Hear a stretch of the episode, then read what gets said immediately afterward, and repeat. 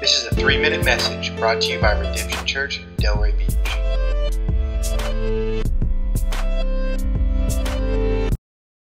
Hey guys, this is Pastor Eric from Reach Jacks, and today I want to talk to you about revenge. It's uh, Proverbs chapter twenty, verse twenty-two says, "Do not say, 'I will repay evil.'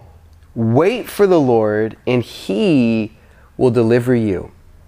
In our society, it's very easy to be offended. Not only that, but it's very easy to then want to return that offense with an offense. You could say, to be defensive, you got to get offensive, right? So people, they're offended by somebody, and then they want to turn, they want to find out how can they now take revenge on that person. Don't you love how painfully practical the Bible is? Again, what does it say? It says, "Do not say, 'I will repay evil.'" Somebody does evil to you. That's a common thing. Someone will come to me as a pastor and say, "Hey, this person's offended me. This person's used me. This person's wronged me. What should I do?" Well, the Bible says, "Do not say, 'I will repay evil.'"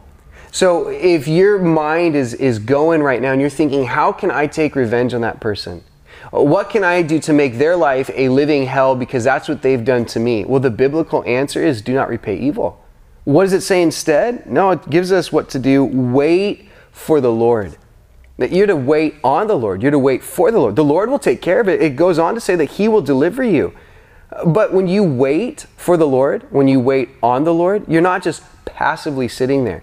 I like to think of it as a waiter is waiting on a table. That's how you wait for or how you wait on the Lord. You're to be serving. Serve those who haven't wronged you. Allow the bitterness to escape from your mind. Don't let it consume you every night as you're laying in bed wondering, what can I do to, to go get that person? What can I do to make their life miserable? No, don't repay evil. Don't stoop down to that same level that they were at when they offended you. Rather, wait for the Lord. And by waiting for the Lord, as I already said, you can wait on the Lord. You can serve. Serve at your church. You can serve at your home. Serve at your school. But be somebody who thinks outside of themselves and allow the Lord to take care of that, if you want to call it revenge.